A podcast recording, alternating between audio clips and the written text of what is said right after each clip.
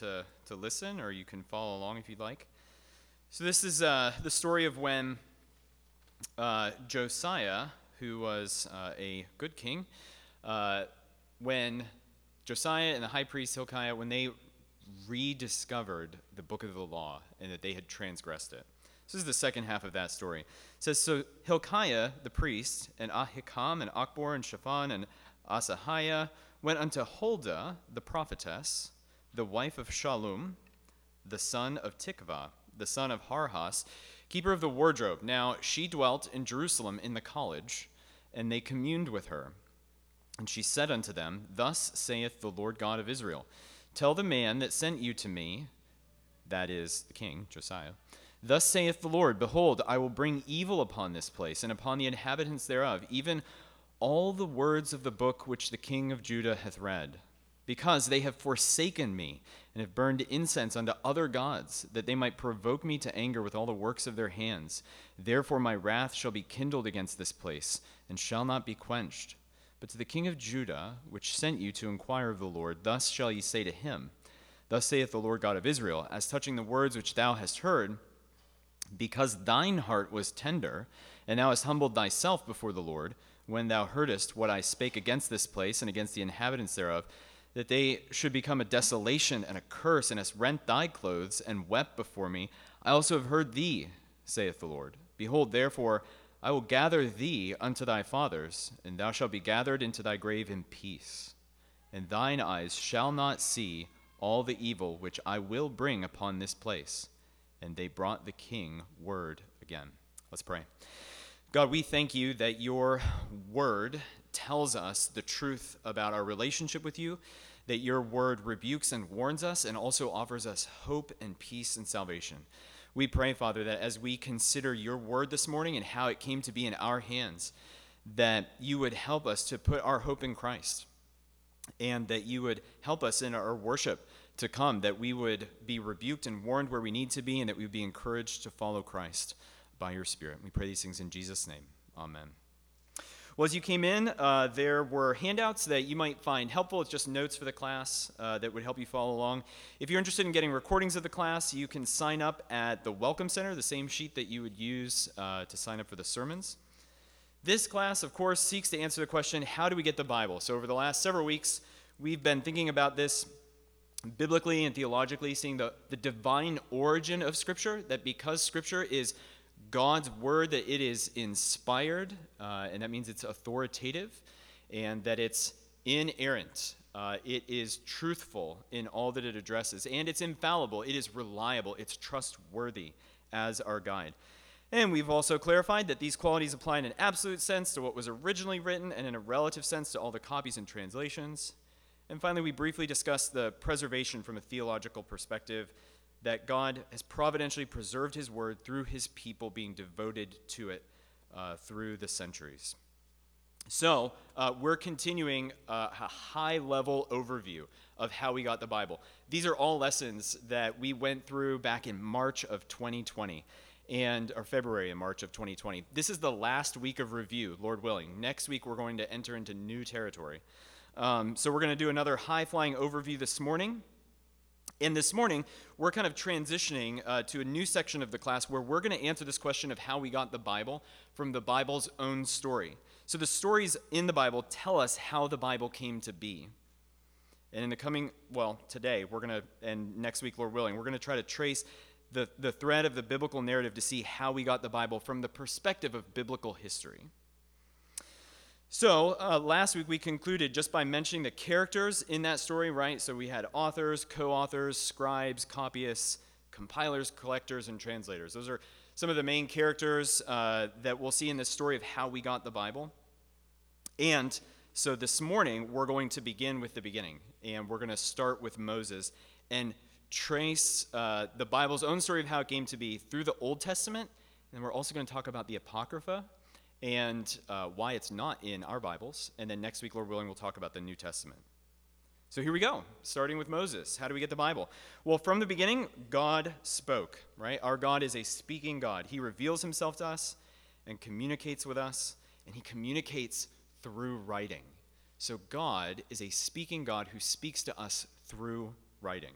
We mentioned last week that God himself wrote on the tablets in Exodus thirty-one eighteen.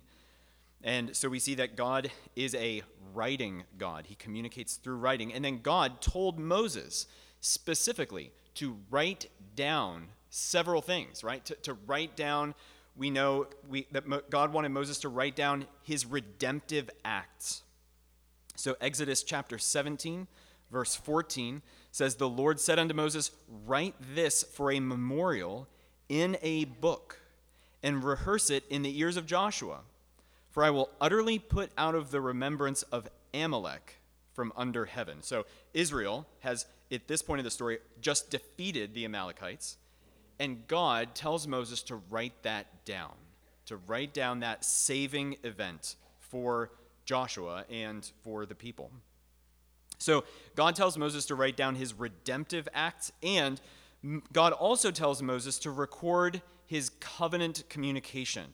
So in Exodus twenty-four, God calls Moses to himself, and then Moses returns to the people, and it says in verses three and four, "Moses came and told the people all the words of the Lord and all the judgments, and all the people answered with one voice and said, all the words which the Lord hath said we will do.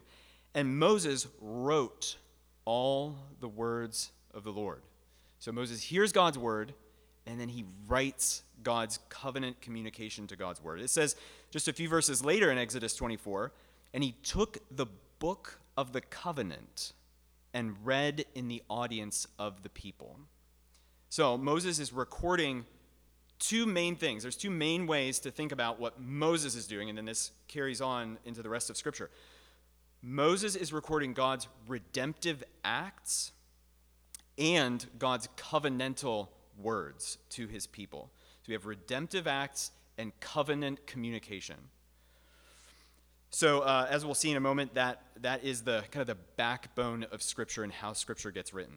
So what did Moses write specifically? Well, we understand that for the most part, Moses wrote the first five books of the Bible, right? So it's Genesis, Exodus, Leviticus, Numbers, and Deuteronomy. Sometimes we call those books the Torah, which just means the law.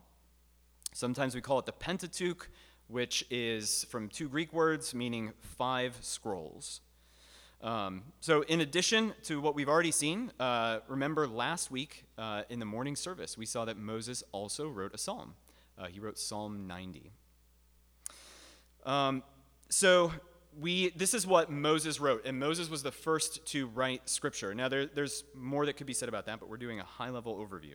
Um, so I'll pause here real quick. Does anybody have any thoughts or questions about Moses writing those first five books and what he was up to?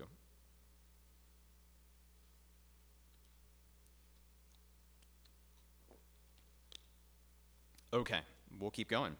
So as we continue then to see how the Bible got written, we immediately run into an interesting question that revolves around a couple of verses in the Torah, and Chuck mentioned this last week, uh, either about Deuteronomy or Revelation. I think you mentioned Revelation, but it's also in Deuteronomy.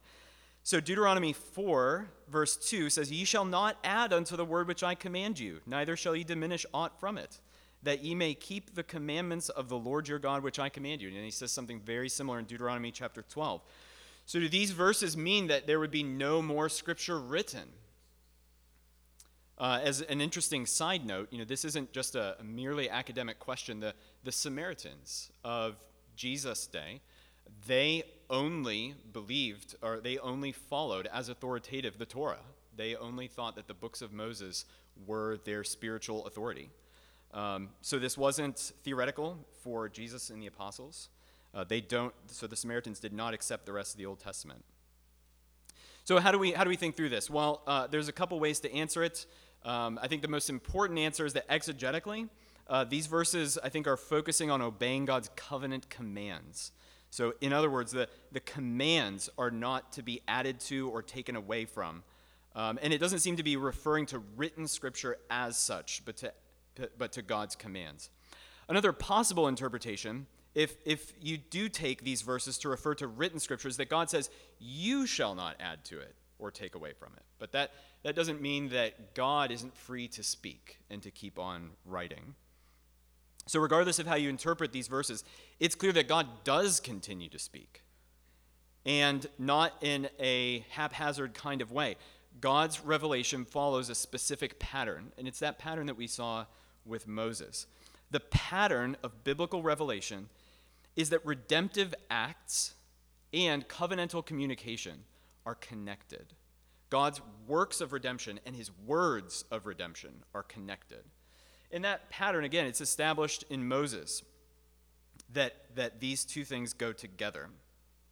Um, so, and and they, they complement each other. These two principles complement each other. So Scripture is written to explain God's mighty acts. God acts, and then Scripture explains it.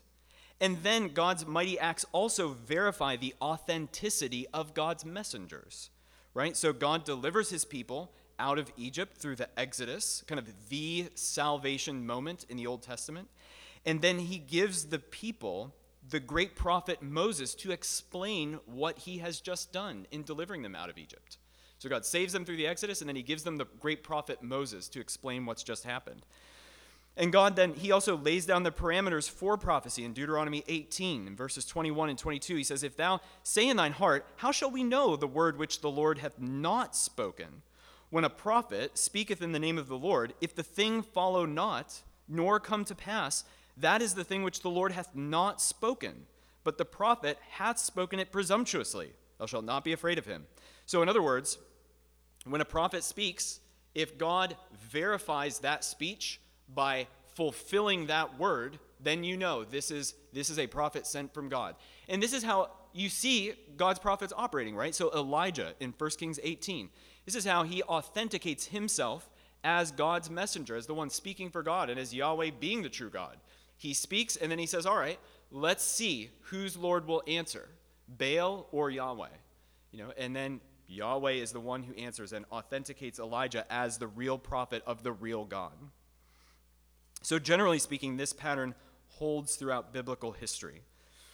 So the general pattern of progressive revelation is redemptive acts and redemptive communication, or covenant communication.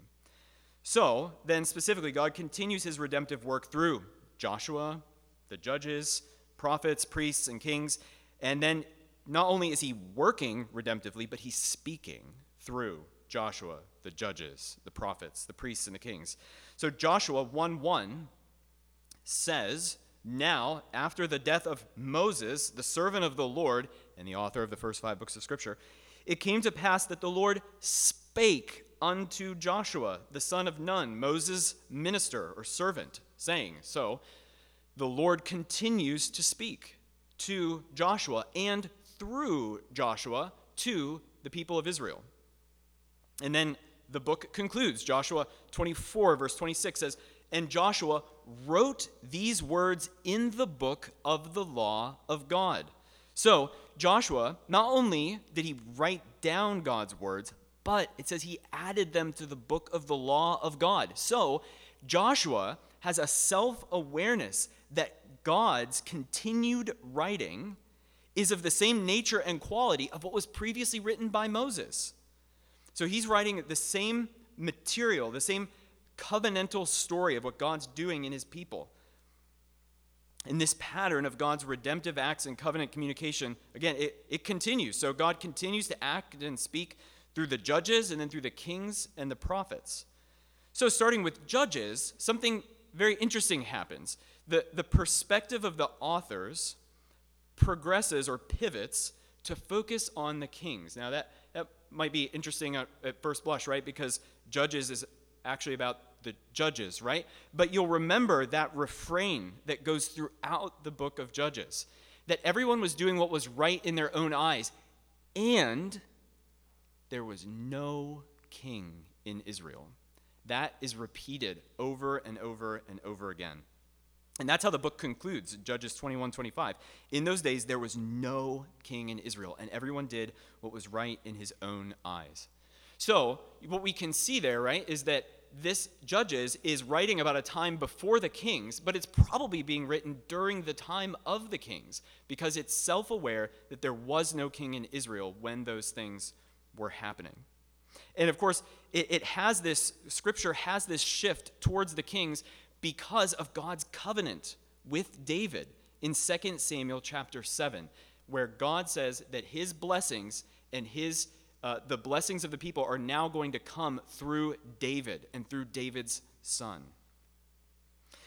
And we can see this not just in Judges, but actually also in the book of Ruth. We might not think of it this way, but the book of Ruth is actually pointing towards David, pointing towards King David, because you've got this wonderful story of redemption. But how does the book end? The book ends with a genealogy that lands on David. Ruth and Boaz are David's ancestors, and the story is aiming towards David. So in this framework of thinking about God's covenantal acts and communication, and the covenant then being focused on the king, and especially on David's line, we can see then how Samuel, the books of Samuel, first, second Samuel, first, second Kings, fit in. They tell the story of these kings, leading to David, focusing on David, and then tracking his sons and grandsons. But then, not too far from David, something covenantally crucial happens. What happens with David's sons?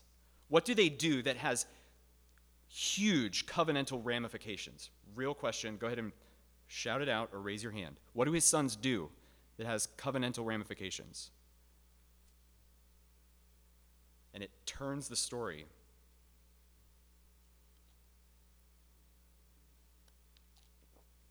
Is it him? Yeah, Chuck says they split the kingdom. How did they split the kingdom? What do, what do his sons start doing? Starting with Solomon.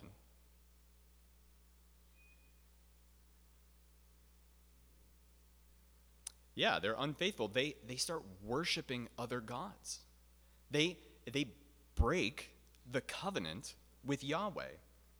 And that changes the trajectory of the, the scriptural story, because now, you know, when, when you've got David and especially Solomon, like if you go read First Kings four, like it doesn't get any better in Jerusalem than First Kings four. You know, the temple gets built, the palace is built in the other order. The palace goes first and then the temple, unfortunately. And then, and then I mean, it, it is a glowing review. That's one of the verses in First Kings four. It says, every man's under his own vine and fig tree. And that becomes a refrain throughout the prophets. It, it is as good as it's going to get. There's covenantal blessing under David and his sons. But then Solomon, his heart is drawn away to worship other gods. And then Rehoboam continues to sin and Is, has, is an abusive leader over the people, and the people get frustrated with him, and the kingdom splits. And now they're under the covenantal curses. Now God sends prophets to warn them, you have broken the covenant. And now they, they come to the people and tell them and warn them that when Moses wrote the law, at the end of Deuteronomy, there are blessings and there are curses. And now God sends prophet after prophet to warn them on the basis of Deuteronomy, that they are in danger of those covenant curses coming against them. And that covenant breaking, worshiping other gods, persists. Uh, there are occasions, like with Josiah, which we read this morning in Second Kings twenty-two, when people will turn their heart back to God, but the, the disobedience, the idolatry persists. First and Second Kings especially trace out the wickedness of the kings that leads ultimately to what? What does their rebellion ultimately lead to? Exile. It ultimately leads to exile. And that didn't come out of nowhere. If you read the end of Deuteronomy, that's the warning. That's the curse. The blessing is you get this land, and I'll protect you, and I'll take care of you there. The, the curse is if you are unfaithful, if you worship other gods, if you break this covenant, you're going to be taken out of that land. And that's what happens. And so running parallel to the stories of first and second, and just to remind everybody, just to remind us all, so what the point we're trying to trace out here, right, is that Scripture, as it's being written, what we have being written is, is covenantal action and covenantal communication, right? So that's the backbone of Scripture, is redemptive action, redemptive communication. And so that's what we're seeing here. So running parallel to the stories of First and Second Kings, you know, we have several major prophetic books being recorded, like Isaiah and Jeremiah. Those are concurrent with First and Second Kings. They rebuke the people, they warn them, and also offer them hope for the future. Several prophetic books are written during the exile, like Daniel, and those books call the people to repentance and offer them hope. And then under Cyrus, the people are allowed to return to the land and begin rebuilding. Then Ezra and Nehemiah record those events, with Haggai, Zechariah, and Malachi being written at that time. And then when the remnant returns, there is an attempt to reboot the monarchy, but it fails. And with that failed monarchy comes a silence in God's covenantal communication and redemptive action. There's a, there are no prophets for several hundred years. We'll talk about this later. Um, so the trajectory of the Old Testament, to summarize, goes like this. God creates a people in the Torah. He brings them into his place in Joshua. He establishes a king in the land. And he promises an eternal king to David. And then his sons break the covenant along with God's people. The covenant curses come upon the people, and they're defeated and exiled.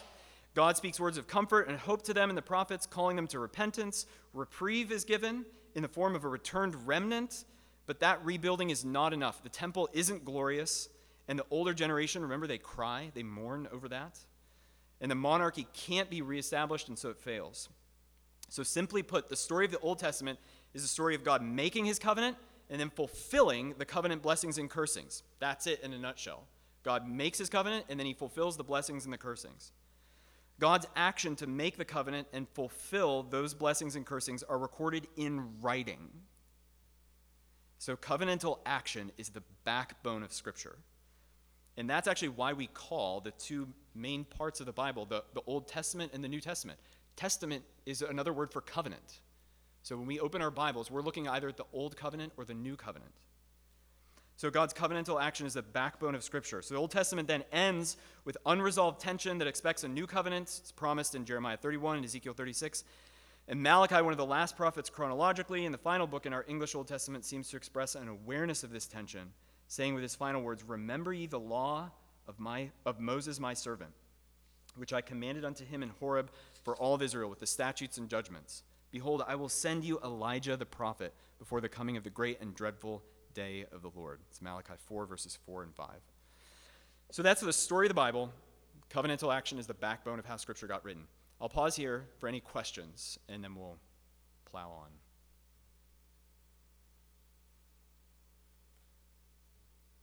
All right, we'll keep plowing. So how is the Old Testament recognized and received? So this section addresses some of the questions around canon, Uh, or why we have the books that we have in the Old Testament. As I mentioned before, the Samaritans have fewer books in their Bible. The Roman Catholics have more books in their Bible. Um, so uh, the Old Testament was received, and the New Testament. They were received as self-attesting. They weren't picked by leaders or councils. And that's important to say here because some people will say that the church created the Bible, but the opposite is true. God's word creates God's people. God's people don't make the Bible. We recognize it, and we receive it as God's word. So these scriptures were received as God's word on their own merits, and they were recognized as such very early on. So as we've seen, Moses wrote the first five books, and they were put in the Ark of the Covenant, and they were put in the taberna- tabernacle and the temple, and then other books were added to that, like Joshua. Or First Samuel ten twenty-five shows this pattern. It says, "Then Samuel told the people the, ma- the manner of the kingdom and wrote it in a book and laid it up before the Lord." In the ta- it would have been in the tabernacle. So Greg Lanier, who's written a great book called How We Got the Bible, um, says the overall pattern is that the later inspired writers were acknowledging the divine authority, the scriptural status of antecedent or earlier writings remarkably early. They did not wait for a later council. Um, so uh, also we have the divine writings were treated differently. As we've said before, they were the divine writings, what was received as scripture was placed in the tabernacle and then the temple and then later on in the synagogues. Biblical writings were copied and translated and quoted and commented on, and later biblical authors were aware of earlier biblical writings and quoted them. So again, Lanier says the books received as scripture were on the whole copied far more frequently than others. They were also typically copied onto more durable material. Typically, only scripture books were deemed worthy of commentaries, and the earliest translated efforts in Greek and Aramaic clearly privileged the books received as scripture. So you can just see people recognize, God's people recognize there's something different about some of these writings, and they treated them differently. And then the Old Testament was received in a defined threefold form. Um, so again, in our high-level review, I'm not going to belabor this point, but the Hebrew Bible is in a different order in form than our English versions. Our English versions come from the, the Greek translation and the Latin translation of the Old Testament. But in the Hebrew Bible, uh, it's arranged and organized differently. And I think I have this in the handout if you have that. I'm not going to work my way through that whole chart, but you can see the, the different structure there. But it's worth noticing, right, that the Hebrew Bible had a discernible, identifiable, threefold form that we find in the Bible itself, actually, in the New Testament. And that defined form gives us the identity of the Old Testament books. So the New Testament talks about this. In Luke twenty-four, verses forty-four through forty-five, you remember this story. Jesus is resurrected. The disciples are on the road to Emmaus. They don't recognize him. It says, "And Jesus said unto them, These are the words which I spake unto you while I was yet with you, that all things must be fulfilled which are written in the law of Moses and in the prophets and in the Psalms concerning me. Then he opened he their understanding, that they might understand the Scriptures." So there, when he talks about the law and the prophets, and he calls it the Psalms. Sometimes the Psalms would stand in for the writings. Um, that's the threefold form of the Hebrew Old Testament. And all the Jewish people of that time, or even today, would know that. They would recognize this threefold form. And there are also writers outside the Bible that just make really obvious that the, the Bible had a threefold form. Josephus, who's an ancient historian, said, We, he was Jewish, he said, "We Jews do not have an innumerable multitude of books, but only twenty-two books, five of Moses, thirteen prophets, and four writings." And he says twenty-two books. You're like, there's more books of the Hebrew Old Testament than that. In the Hebrew Bible, sometimes they would combine some of those books, like the twelve minor prophets. Sometimes they would combine that all down into one scroll.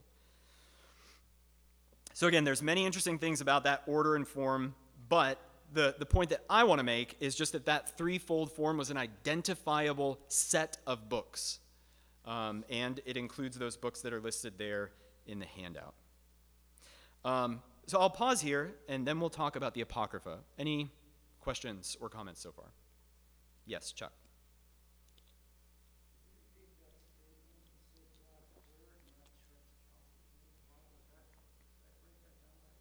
Yeah, it's something like that. Yeah, so Chuck was just asking about that phrase, uh, that God's people don't create the Bible. God's word creates God's people. And um, the, the the history of how the Bible was recognized shows that God's people along the way, they're not waiting for a council to come along. Like, they were recognizing and receiving God's word.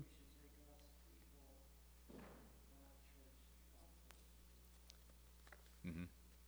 Well, I would say God's word creates God's people, and God's people just recognize and receive God's word for what it is. Yeah.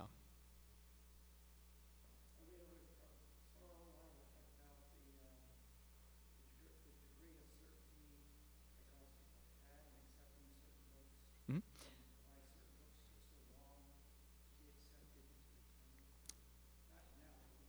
Yeah, yeah, yeah. Yeah, when we go through church history, we'll talk a little bit more about that. When we talk, we're going to talk about the Old Testament Apocrypha next, and some of it will address that. Um, and next week, when we talk about the New Testament, Lord willing, um, we'll also talk about it again. Mm-hmm. All right, so let's talk about the Apocrypha, because this is interesting. Lord willing, you know more about the Old Testament than the Apocrypha. Um, so what about the Apocrypha? Well, the Apocrypha, what does it mean? That word just means obscure or hidden things, and that word Apocrypha was popularized by Jerome in the four hundreds uh, when he published the Latin Vulgate. Uh, Apocrypha, the Apocrypha refers to a specific set of books that were revered among the Jewish and Christian community. So Apocrypha doesn't just mean any old ancient book. Uh, it's referring to a specific set of books. Um, the Old Testament, and there's Old Testament apocryphal books, and there's New Testament apocryphal books. And we're talking about the Old Testament right now. The Old Testament apocryphal books were written between the time of Malachi and Matthew, with the majority being written, so that means between about four hundred B C and zero, um, with the majority being written uh, after two hundred B C. So there's about a two hundred year period where most of them were written. And uh, we'll talk about the New Testament apocryphal books later. Uh, there's a whole other category of ancient religious literature called pseudepigraphal writings, and pseudo, you can see that in there, uh, means false. So these were books that were written under false names, like First Enoch or the Gospel of Thomas. So in contrast to the Apocrypha, the reason I'm distinguishing here is in contrast to the Apocrypha, the pseudepigraphal books were not revered by the Jewish people or the church. Um, and, and we'll talk a little bit more about that uh, in a bit. I have listed for you in the handout the, the list of apocryphal books. I'm not going to read them for you. Uh, I know that you are competent readers. Um, so you can see that list in the handout. How was the Apocrypha received? Again, it was generally revered, but disputed as Scripture. So some people thought they were inspired, but some people didn't. So most people revered them, but uh, there was it was disputed as to whether these were divinely authoritative or not. So uh, how was the Apocrypha received? What does the Bible itself tell us about it? Well, not much. There is little to no evidence in the Bible that the Jewish people considered the Apocrypha Scripture. Apocryphal books were not part of the Hebrew Bible. So that threefold form that we talked about. The apocryphal books were never a part of that. Um, and that's not disputed. Uh, there is no indication in the Old or New Testament writings that the apocryphal books were received as authoritative as the Word of God. And that's different than so much of the Old Testament. Over three hundred times the New Testament writers appeal to Old Testament Scripture as authoritative and as divinely inspired, but they never appeal to the Apocrypha as divinely authoritative. So a typical Scripture quote in the New Testament goes something like this, like from Romans three ten. As it is written, there is none righteous, no, not one, which is quoting Psalm fourteen, verse one. We don't have anything like that for the Apocrypha. And we have that three hundred times plus for many parts of the Old Testament. Now, just because it's not quoted, that doesn't settle the matter. Uh, but it does matter because it is one indicator that the apocryphal texts were not received as authoritative like the rest of Scripture. Now, a couple of side notes. Jude, Jude quotes from a pseudepigraphal book of Enoch. Now, Enoch was not part of the Apocrypha. But Jude doesn't quote Enoch as authoritative Scripture. Jude uses Enoch as an illustration. And Hebrews eleven thirty-five has a, a likely allusion to a story from the Apocrypha. But again, it's not appealing to the Apocrypha as authoritative. It, it's just referring to that story. So inside the Bible, there's, there's no indication that the Apocrypha was received as authoritative Scripture. Now, in church history, so I'm going to try to tell the story of the Apocrypha in church history briefly, um, because it, it's important for us to understand it. Uh, the story of the Apocrypha in church history starts with the Septuagint. Now, the Septuagint is the Greek translation of the Old Testament. And the Septuagint included the Apocrypha.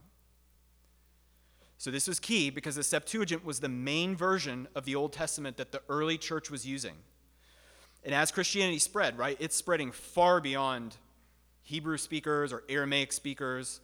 It's, it's spreading beyond the borders of Israel, and Greek was the common language spoken in the Roman Empire in the first centuries of the church. So the Septuagint was very uh, prevalent, very heavily used, and it's a very important book. In the two hundreds, one of the early church pastors and theologians named Origen, he viewed the Apocrypha as Scripture because it was part of the Septuagint. And he received pushback on this because there were no Hebrew copies of the Apocrypha. But he guessed, based on God's providence, he was assuming, that there must have been a Hebrew original somewhere, even though they didn't have it. A century or two later, Augustine, you've probably heard of Augustine, he accepted the Apocrypha as inspired. Again, because he accepted the Septuagint as Christian Scripture, and the Septuagint included the Apocrypha. Augustine said they are to be reckoned among the prophetical books since they have attained recognition as being authoritative. And he also said the same Spirit of God speaks in those books. Well, Origen and Augustine were not the only ones talking about the Apocrypha. Jerome, another early church theologian, who's important because he translated the Old and New Testament into Latin, and uh, which we call that the Vulgate. When he created the Vulgate, uh, he included the Apocrypha, but he did not consider them inspired. He tacked these books on like an appendix to the end of the Vulgate, and he said, the church reads Judith, Tobit, and the books of the Maccabees, but does not admit them among the canonical Scriptures. So let it also be read, these two volumes, the books of Wisdom and Sirach, for the edification of the people, not to give authority to the doctrines of the church. And in the preface of the Vulgate, Jerome said, the church indeed reads these books, but does not receive them among the canonical books, and not for establishing the authority of ecclesiastical dogmas. So you can see very early on in church history, there's a split view about what to do with the Apocrypha and whether these were authoritative or not.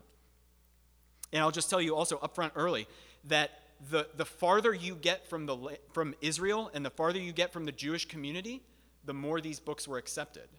Uh, and you can see that with Augustine, you know, who was in North Africa. Uh, he's using Greek books, and he's not as familiar with the Hebrew scripture, for instance, as Jerome was, because when Jerome translated the Vulgate, he was using Hebrew scripture.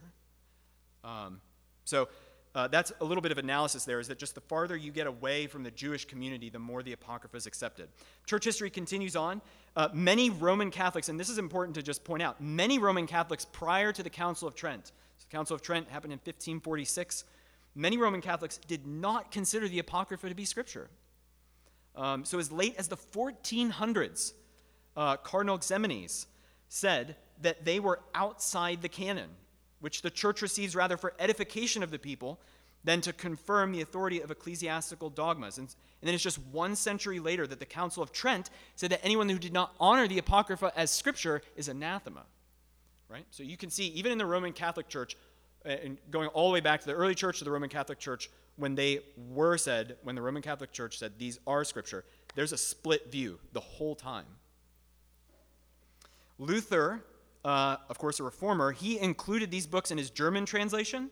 And by the way, that's why uh, I believe the Amish include uh, the Apocrypha in their copies of scripture, because they're using Luther's translation. So Luther included them in his translation, but Luther did not consider them to be inspired. Luther said, the Apocrypha, that is, the books which are not regarded as equal to the Holy Scriptures, and yet are profitable and good to read. Uh, John Calvin, another reformer, he outright rejected the Apocrypha, although he was acquainted with them. Many early English versions of the Bible included the Apocrypha as a separate, distinct section. Tyndale's Bible, the Coverdale Bible, and the King James all included the Apocrypha in the appendix, but did not consider them exp- inspired. The Apocrypha was actually part of the King James for two hundred seventy-four years until it was removed in eighteen eighty-five. Today, the Roman Catholic Church views the Apocrypha as inspired and on equal footing with the rest of Scripture, and they would use the Apocrypha to establish church doctrine.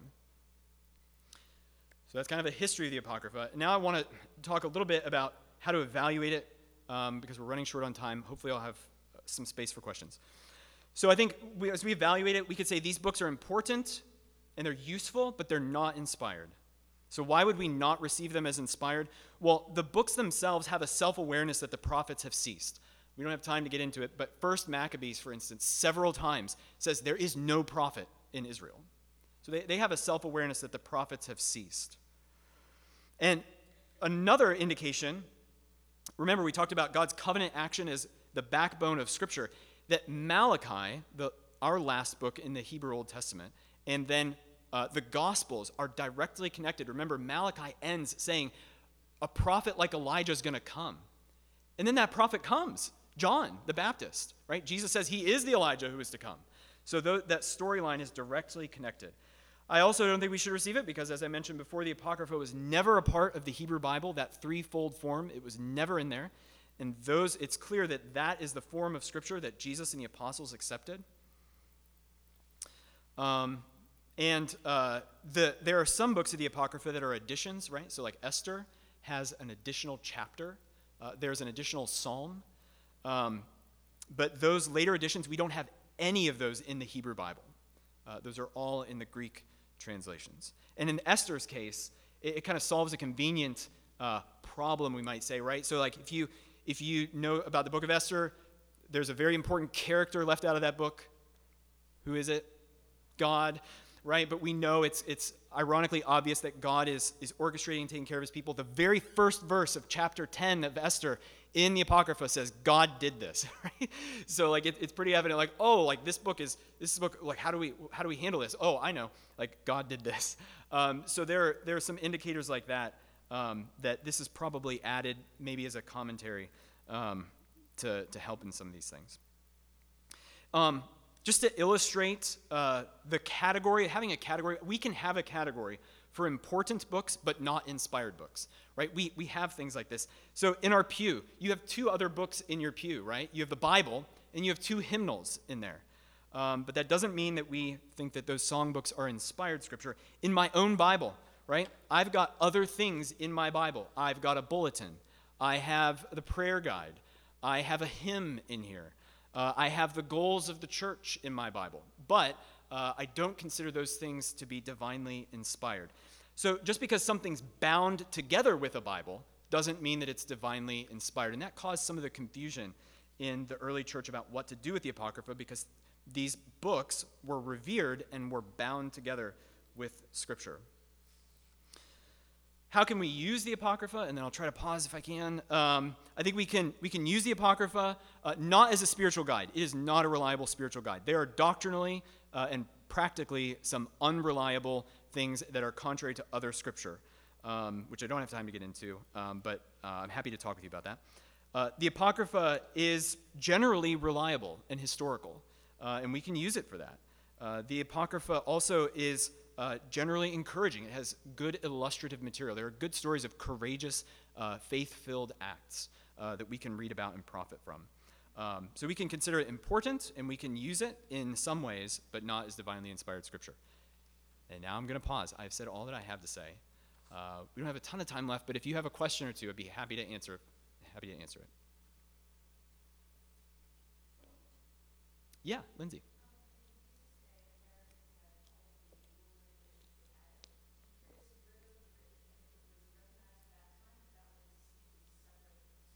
Mm-hmm.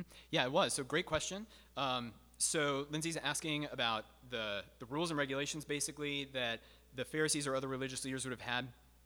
They did have extensive commentaries, but they did distinguish them.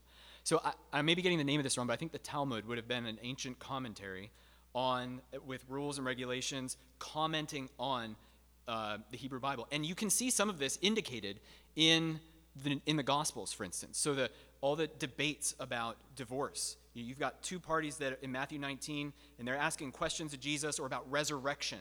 Uh, we can see there's different parties, the Sadducees and the Pharisees, and they don't all agree, and they're all writing, and they're all reflecting back. Sometimes they'll use those scriptures. And so there are lots of, we have commentaries that they have written on Scripture, but they are distinct. They did set them apart as commentaries. Yeah. Yes, Barry.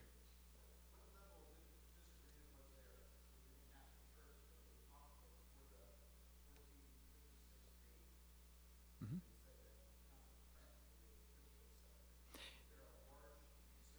Yeah. Yeah. I don't know percentages. One of the reasons that I quoted the guy that I did, Cardinal Ximenes, is that in the fourteen hundreds, I mean, he's a cardinal. He's not just some priest somewhere. Um, so he's he's pretty high up in the Roman Catholic Church. He also created a major translation of the Bible called the Complutensian Polyglot. So he's very well acquainted with uh, the biblical texts, and he has you know rank in the Roman Catholic Church. That's one of the reasons I mentioned him specifically. There are also others. So I don't know the percentages, but it was not a done deal. And we also have to remember, too, right, that the reformers aren't popping out of nowhere. I mean, they're coming out of the Roman Catholic Church. Um, so, you know, I imagine, you know, that there's a contingent of those people who would eventually become reformers who, um, yeah, would not have considered those authoritative. Yeah, yeah last question. Go ahead, Bob.